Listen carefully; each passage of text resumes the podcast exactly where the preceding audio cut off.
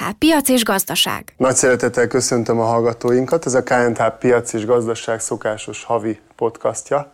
Szirányi Bence vagyok, Treasury üzletkötő, és Német Dáviddal, a bank vezető elemzőjével fogok beszélgetni. Én is üdvözlök sok szeretettel mindenkit.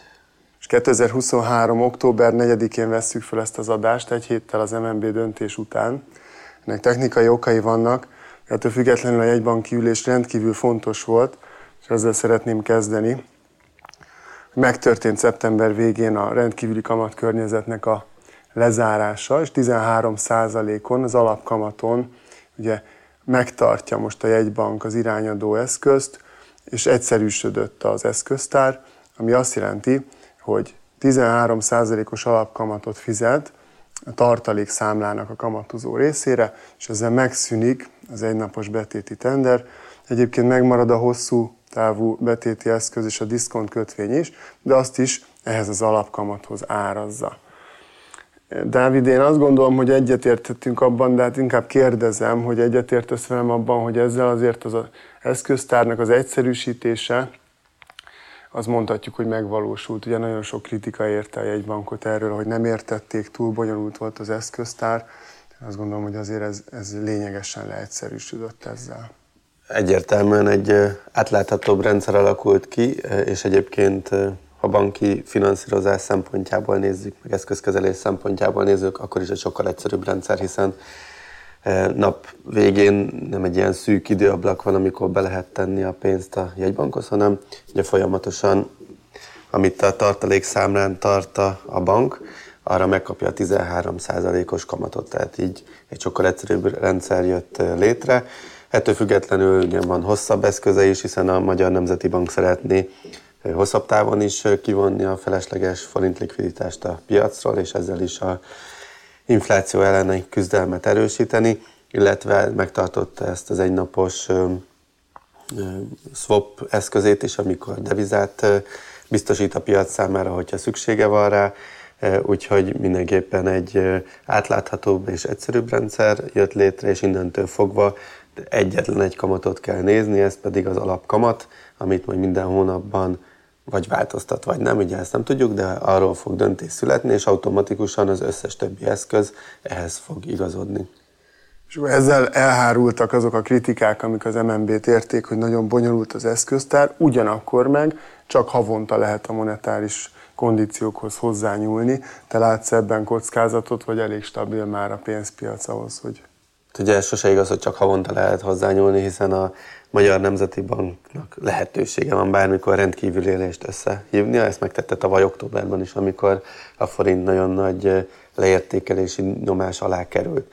Ezen felül is egyébként minden második héten van monetáris tanácsülés, csak havonta egyszer van a kamat döntő monetáris tanácsülés, úgyhogy ők sokszor átbeszélik a helyzetet, máskor is lesz ugyanúgy lehetőségük, hát vész esetén belenyúlni az eszközrendszerbe, de valóban most egy sokkal átláthatóbb időszakot élünk, mint tavaly ősszel, amikor azért az energiárak nagyon magasan voltak, ugye a folyófizetési mérlegünk az elszállt, az infláció még gyorsan emelkedett, a deviza is leértékelődött, sokkal több kockázat volt a tavalyi évben ősszel. Most már azt látjuk, hogy ezért az infláció lassul, nemzetközi szinten is, magyar szinten is folyófizetési mérlegünk az helyreállt, tehát az idejében elképzelhető, hogy nagyjából egyensúlyban lesz a folyófizetési mérleg.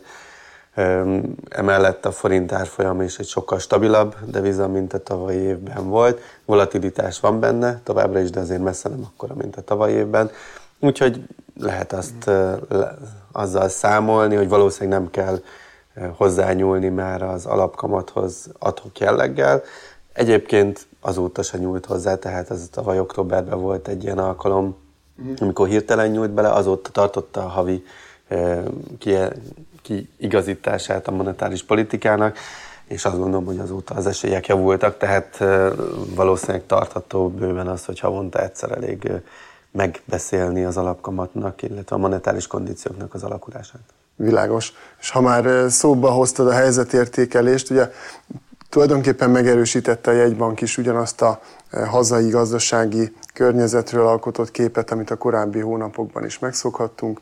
egy százalékra várja az infláció alakulását az idei, vagy egy számjegyűre az idei év végén, ezzel átlagosan durván az idei évben 18%-ra, jövő évben 5% körüli értékre várja az inflációt, és a növekedést pedig idei évre nullára, jövő évre pedig 3% környékére. És akkor frissítsük egy kicsit a te előrejelzésed kamat tekintetében. Korábban elhangzott már, hogy ezt a fél százalék, fél százalék és esetleg egy százalékos csökkentést várod. Ebben történt változás? A mostani ülésen a Nemzeti Bank az kényesen ügyelt rá, hogy semmilyen előrejelzést ne adjon arra, hogy októberben hogyan fogja folytatni a kamatcsökkentési ciklusát. Úgyhogy ha meg is nézzük így a nemzetközi véleményeket a magyar kamatpolitikáról vagy alakulásáról, akkor óriási szórás van. Látunk olyat, aki azt mondja, hogy jövő év elejéig, tehát 2024. januárjáig nem is nyúlnak már hozzá az alapkamathoz, és marad ez a 13% os szint, de van olyan is, aki pedig azra számít, hogy ugyanígy megy tovább a 100 bázispontos kamatcsökkentés, és akkor ezáltal év végére már 10% lenne az alapkamatnak a mértéke. Én azt gondolom, hogy én kitartok ezzel a 50 bázispontos kamatcsökkentés mellett, hogy októberben ennyit hozhat majd a Nemzeti Bank. Elsősorban azért, mert ha körbenézünk, akkor azért a nemzetközi környezet az nem javult az elmúlt időszakban. A forint azért gyengülgetett is, a kötvényhozamok is inkább felfelé mentek, a tőzsdék esnek így az elmúlt napokban. Tehát egyelőre nem túl biztató így a nemzetközi környezet, indokolt lehet az, hogy lassítsanak a kamatcsökkentési cikluson. Ugye másrésztről nagyon hangoztatja mindig a jegybank, hogy rákamatot, pozitív rákamatot szeretne. Tulajdonképpen ez az egyetlen konkrét fogódzó, amit azért elég transzparensen... Igen, ezt, ezt régóta mondja. Persze sosem mondja, hogy mikor akarja ezt elérni, de például, ha már visszatekintő pozitív rákamatot szeretne szeptemberre, ugye ott elképzelhető, hogy ezzel megvalósult, hiszen a szeptemberi infláció valahol 12 és 13 százalék környékére lejöhetett. És akkor a 13 százalékos alapkamattal nagyjából megvan. Az októberi inflációs adat valahova 10-11 százalék környékére eshet be, tehát papíron benne lehetne akár 100 bázispontos kamatcsökkentés, és akkor még megvan a pozitív rákamat, de én azt gondolom, hogy ez kicsit kockázatos, hogy, hogy ennyire így a határon billeg. Novemberben esett először 10% alá, és akkor decemberben pedig 7%-ra. Én azért gondolom, hogy 50-50-nel menne tovább, mert akkor ez hozhatna egy kicsit forint stabilitást, meglátjuk, hogy milyen ütemben halad tovább ez a dezinflációs folyamat, uh-huh. és decemberben, ha tényleg azt látja, hogy a novemberi infláció már 10% alatt volt, akkor ott bátrabban esetleg fölléphet. De itt majd úgyis beszélünk a Fed kamat politikájáról is, illetve az európai kamat politikáról. Hát ezek sem könnyítik meg azért most a jegybanknak a helyzetét, mert elég sok olyan adat érkezett, ami akár azt sugalja, hogy Amerikában még további kamatemelés is jöhet. Tehát ez látszik is a piacokon, úgyhogy én azt gondolom, hogy indokolt lenne egy kis óvatosság a mostani helyzet alapján a jegybank részéről októberben. Tehát ez a fő szenáriód, és ehhez képest, ha változás van, akkor az még inkább egy óvatosabb, tehát akkor kivárás.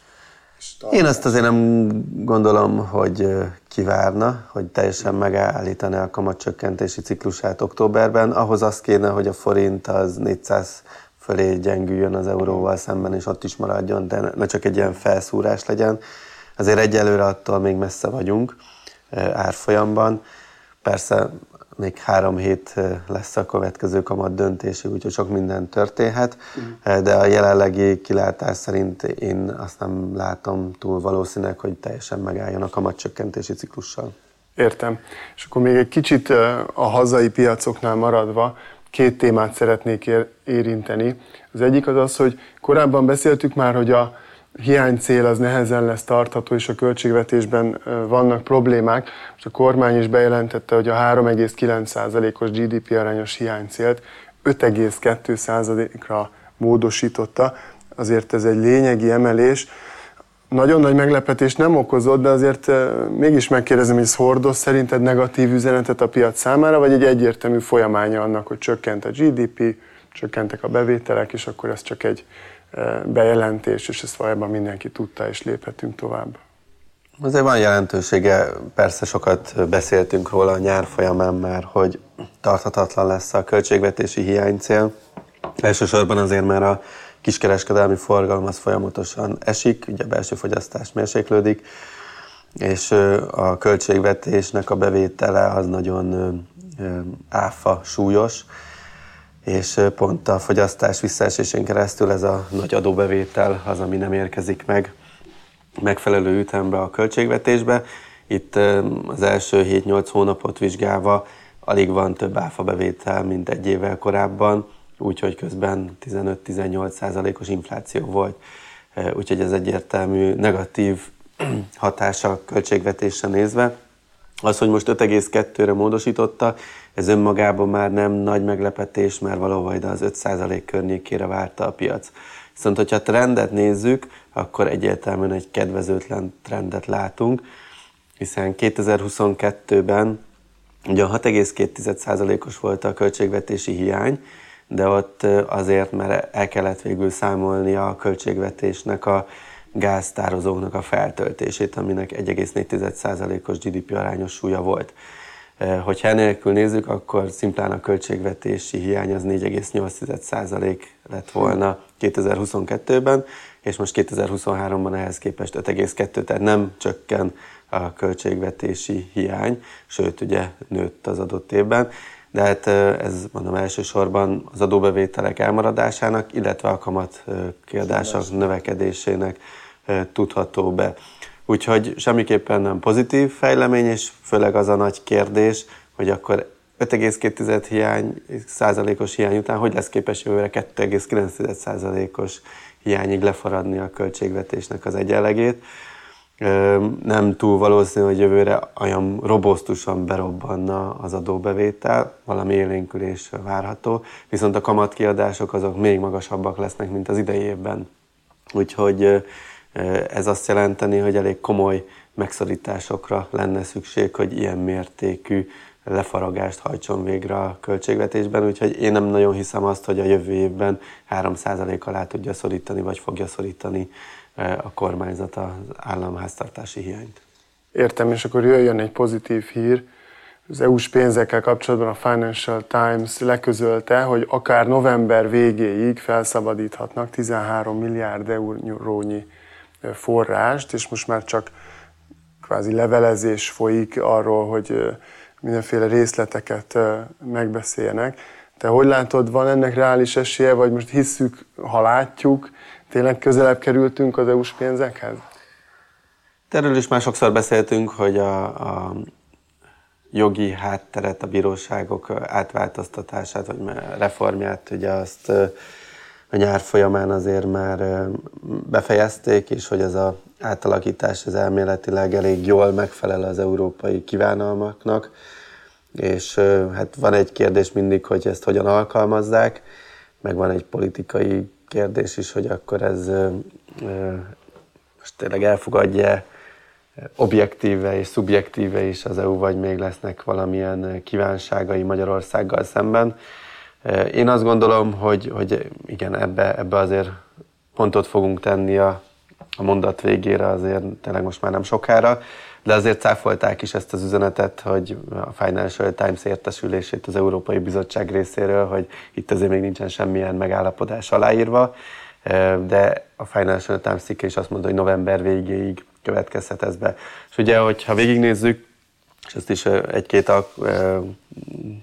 hónappal ezelőtt vettük azt hiszem sorban, hogy akkor volt, hogy benyújtottunk néhány számlát, ha jól emlékszem, július végén vagy augusztus elején az Európai Unió felé, egy ilyen önrevízióval egybekötve, hogy mi megcsináltuk a házi feladatunkat, itt vannak az ehhez kapcsolódóan már néhány számla, amit szeretnénk, ha kifizetnének nekünk, és most azóta az Európai Bizottság térfelén pattog a labda. Ugye nekik 90 napnyi határidejük van, hogy értékeljék a mi átalakításainkat. Ez az, ami azért le fog járni itt novemberben, és utána még 60 napnyi haladéka van, hogy kifizesse, hogyha elfogadja és nem támaszt semmilyen további követelményt jogilag Magyarországgal szemben, akkor utána 60 napja van, hogy kifizesse a számlát. Persze ott is van egy, egy hatásköre, hogyha azt mondja, hogy ez a számla nem felel meg annak az irányelvnek, amit ők elvárnak, akkor visszatarthatják az a kapcsolatban is a pénzt, de minden esetre valamit mondania kell a bizottságnak a következő egy-másfél hónapban, és ezzel kapcsolatban biztos, hogy mennek a levelezgetések, hogy akkor most pontosan ez elegendő volt, nem volt elegendő, és emellett, ugye, amire még szintén hivatkoznak, hogy közben az Európai Unió szeretné megemelni a 2021-27-es költségvetésnek a keretét is, ehhez mindenkinek hozzá kell járulnia, és a magyar kormány az egyelőre vonakodik ezt aláírni. Ellenben, hogyha megszületik a megállapodás, akkor esetleg hajlandó lenne Érte. ebbe is belemenni. Tehát akkor van egy kis alkupozíciónk, és akkor összességében inkább pozitív vagy, és azt mondta, hogy legalábbis a jogi része az, az idei évvel azért egy előre, mutat, előre jutást Igen, mutatta. igen. És ugye ez, ez a 13 milliárd, ez a horizontális szabályokat megfelelést mondja. Tehát ettől még van ez a 27 szuper mérföldkő, amit majd később teljesítenünk kell, ahhoz, hogy a teljes, vagy hát a nagyon nagy részét elérjük a, a pénzeknek. Tehát ez csak egy részét szabadítja föl az elérhető keretből, ezt a 13 milliárdot, ami kimondottan a, a bírósági rendszerhez volt kötve. Értem. És akkor térjünk rá az euróforintra, itt már említetted, hogy elég rossz a nemzetközi hangulat, és azért ez a forinton is, és minden feltörekvő eszközön látszik. Ugye a 390 3-4-es sáv volt korábban, amit ilyen sávtetőnek azonosítottál, és azért ezt az elmúlt napokban és a mai napokban is tesztelgeti.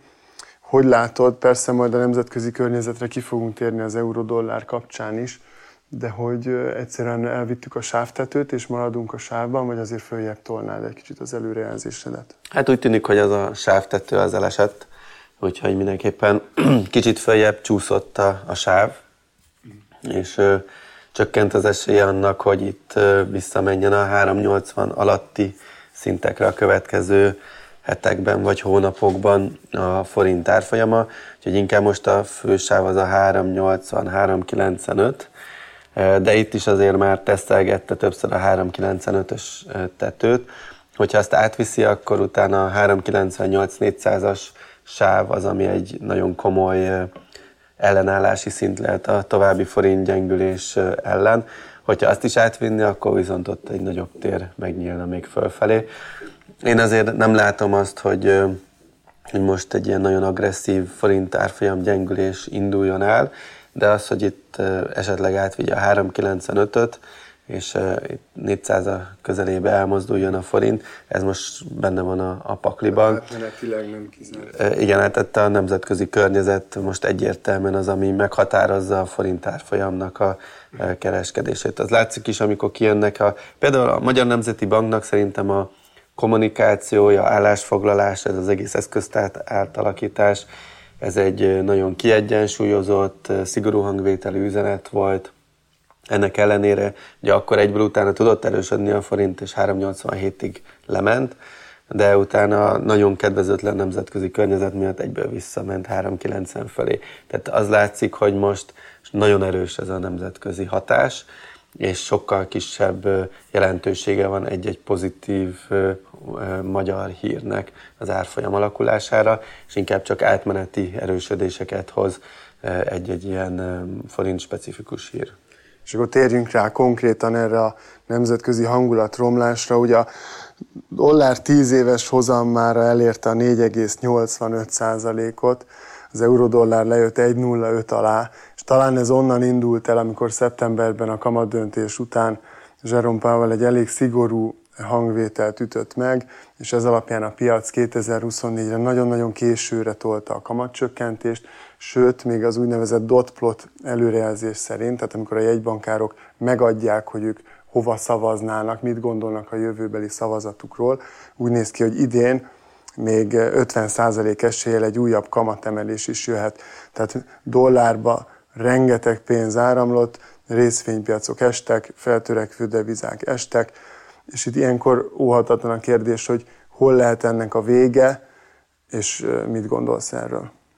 Igen, a legnagyobb változás az elmúlt hetekben az valóban a Feddel kapcsolatban következett be, illetve az amerikai piaccal kapcsolatban. Ugye továbbra is nagyon erős gazdasági adatok jönnek ki, elsősorban így munkaerőpiac kapcsán, pont tegnap is volt egy olyan adat, hogy nagyon sok új munkahelye teremtődik a, az amerikai gazdaságban, úgyhogy ez azt vetíti előre, hogy még mindig nagyon feszes a munkaerőpiac, munkaerőhiány lép fel, és ez folyamatosan akkor egy magas fogyasztást tud fenntartani, és ezáltal egy magasabb inflációt is. Úgyhogy ezeknek a hatására is a piac elkezdte azt árjazni, hogy akkor még további kamatemelés jöhet, de hát ebbe szerepe van annak is, hogy eleve a Fed is úgy gondolkodik, hogy jó esélye van még további kamatemelésnek. Több Fed is mondta, hogy még nincs vége a kamatemelési ciklusnak, és jöhet további szigorítás. Ráadásul ugye, ami nagy meglepetés volt, hogy a jövő évre is nagyon kevés kamatcsökkentést vetítenek most előre a, a Fed tagok. Ugye itt mindig elmondják, hogy ez egy pillanatnyi helyzetértékelés, ez változhat, de azért az jól jelzi, hogy gyakorlatilag, ha idén még emelnek egyet, jövőre meg összvisz két kamatcsökkentés van, tehát ez a mostani szinthez képest csak 25 bázisponttal alacsonyabb kamatot jelent. És emiatt, hogy ez ennyire megváltozott a kép, ez kezdte a hosszú hozamokat is fölfelé tolni, a 10 éves állampapír hozamokat is, hogy itt tartósabban egy magas kamatszintre kell berendezkedni, és így, hogyha ilyen magas kamatot adnak a kockázatmentes amerikai termékek, akkor persze, hogy oda fog vándorolni a pénz. Tehát most ugye a magyar 10 éves kötvényhozamok nemrég még 6,87%-on voltak, most már föl ennek a eladói hullámnak a hatására az is fölment 7,5%-ra, tehát lecsapódott itt is, de hát pont azért, mert hogyha már Amerikába kapnánk 4,8-at, a magyar 10 évért meg 6,8-at, hát ott azért nem túl vonzó befektetési szempontból egy külföldi számára, hogy egy magyar országi kockázatért csak 200 bázispontos felárat kap. Úgyhogy ezért is ment fel a magyar 10 éves hozam is. Ráadásul ott van, bocsánat, az olajár is, ami elkezdett 90 dollár fölött mocorogni, erre az inflációs kockázatokat is erősítve. Így van, tehát hogy az inflációnál is most jön lefelé, de azért látszódnak még továbbra is veszélyek azzal kapcsolatban, hogy miután kimegy a bázis hatás, a tavalyi nagy energiaások, meg élelmiszerpiaci ások, utána mi marad benne még az inflációban. És, és van sokszor olyan adat, ami azt mutatja, hogy megtorpan az inflációs folyamat, a magelemek, amit a amerikai jegybank néz, hogy letisztítja különböző élelmiszer hatásoktól, meg, meg olajáraktól, stb., az, az se csökken olyan ütemben, úgyhogy ezek mind-mind óvatosságot hívnak a piac felől, és emiatt van egy ilyen kockázatkerülő magatartás. És az, hogy a dollár Ugye az átvitte, nem hogy az 1.07-et, de az 1.05-öt is, ezért ez is egy brutális szint, és az az igazság, hogy megnyílt a tér akár 1,02-1,025-ig is az árfolyamban, és hogyha azt is átviszi, akkor meg már paritás ugye megint közelségbe kerül. És látva azt, hogy egyelőre milyenek az adatok, még mindig a dollár erősödés az, ami a valószínűbb, és ez pedig a forintra inkább gyengülő hatást fejt ki. Tehát nem mondhatjuk azt, hogy itt van a vége, azért itt még tényleg adatok által kell megerősíteni azt, hogy marad-e a dollár dominancia. Abszolút, tehát most egyelőre nem lehetne azt kijelenteni, hogy akkor itt egy 0,5 alatt, egy 0,4 környékén vége a dollár erősödésének.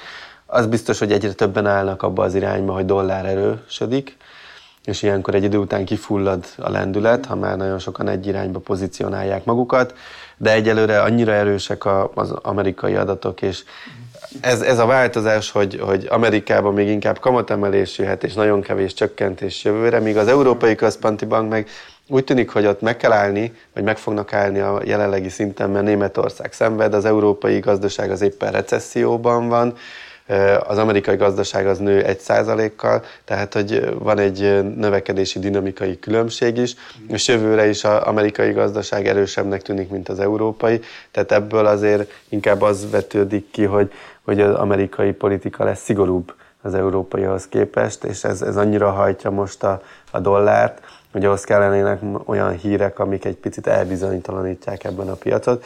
Utána lehet egy elég komoly korrekció, mert pont emiatt, hogy nagyon egy irányba áll a piac, és jönne egymás után két-három olyan hír, ami ezt cáfolja, akkor nagyon sokan zárnák ezeket a, ezeket a pozícióikat. Értem. De most még nem mennél ennek a trendnek ellen? Én jelen pillanatban nem, nem mennék a dollár erőtrenddel szemben. Meglátjuk tényleg, hogy a következő egy-két hétben milyen hírek jönnek ki. Figyelni kell folyamatosan a munkaerőpiaci adatokat és a kiskereskedelmi adatokat. Tehát ez a két legfontosabb most, ami meghatározza a dollárnak a, az erejét, illetve az irányát. Rendben, nagyon szépen köszönöm, Dávid, hogy itt voltál, és a hallgatóknak a figyelmet, és ezek között, a keretek között találkozunk egy hónap múlva. Köszönjük szépen! Viszont hallásra!